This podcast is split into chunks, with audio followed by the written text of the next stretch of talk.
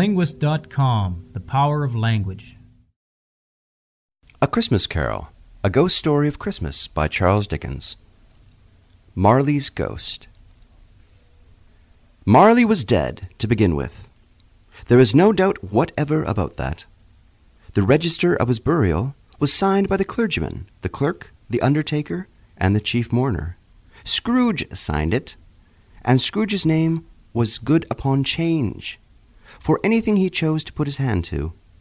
Old Marley was as dead as a doornail.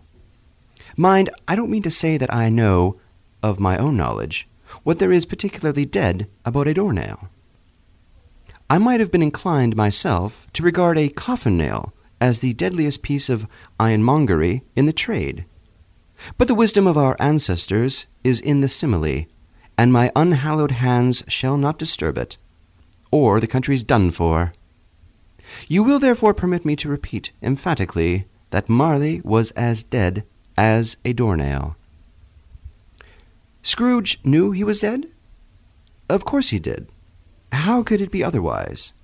Scrooge and he were partners for I don't know how many years.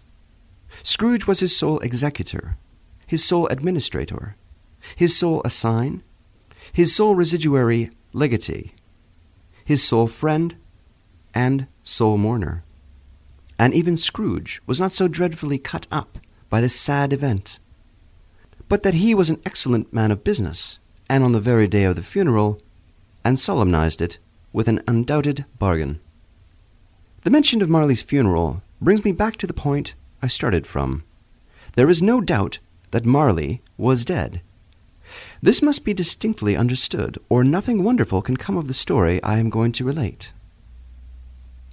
If we were not perfectly convinced that Hamlet's father died before the play began, there would be nothing more remarkable in his taking a stroll at night, in an easterly wind, upon his own ramparts, than there would be in any other middle aged gentleman rashly turning out after dark in a breezy spot, say St. Paul's churchyard, for instance, literally to astonish his son's weak mind.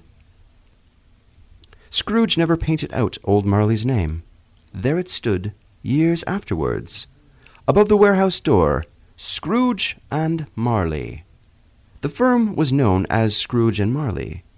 Sometimes people new to the business called Scrooge Scrooge, and sometimes Marley, but he answered to both names. It was all the same to him. Oh, but he was a tight fisted hand at the grindstone, Scrooge. A squeezing, wrenching, grasping, scraping, clutching, covetous old sinner, hard and sharp as flint, from which no steel had ever struck out generous fire, secret and self contained, and solitary as an oyster. The cold within him froze his old features, nipped his pointed nose, shriveled his cheek, stiffened his gait, made his eyes red, his thin lips blue, and spoke out shrewdly in his grating voice. A frosty rime was on his head, and on his eyebrows, and his wiry chin. He carried his low temperature always about with him. He iced his office in the dog days, and didn't thaw it one degree at Christmas. External heat and cold had little influence on Scrooge. No warmth could warm, no wintry weather chill him. No wind that blew was bitterer than he, no falling snow was more intent upon its purpose, no pelting rain less open to entreaty. Foul weather didn't know where to have him.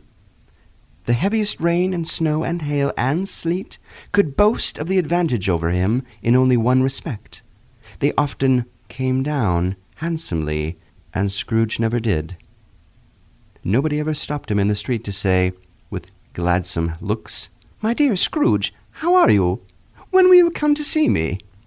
No beggars ever implored him to bestow a trifle. No children ever asked him what it was o'clock. No man or woman ever once in all his life inquired the way to such and such a place of Scrooge. Even the blind men's dogs appeared to know him, and when they saw him coming on, would tug their owners into doorways and up courts. But what did Scrooge care? It was the very thing he liked. To edge his way along the crowded paths of life, warning all human sympathy to keep its distance, was what the knowing ones call nuts to Scrooge. Once upon a time, of all the good days in the year, on Christmas Eve, old Scrooge sat busy in his counting house. It was cold, bleak, biting weather, foggy withal, and he could hear the people in the court outside go wheezing up and down, beating their hands upon their breasts, and stamping their feet upon the pavement stones to warm them. The city clocks had only just gone three, but it was quite dark already. It had not been light all day, and candles were flaring in the windows of the neighboring offices like ruddy smears upon the palpable brown air. The fog came pouring in at every chink and keyhole, and was so dense without that although the court was of the narrowest, the houses opposite were mere phantoms. To see the dingy cloud come drooping down, obscuring everything, one might have thought that nature lived hard by and was brewing on a large scale. TheLinguist.com The Power of Language.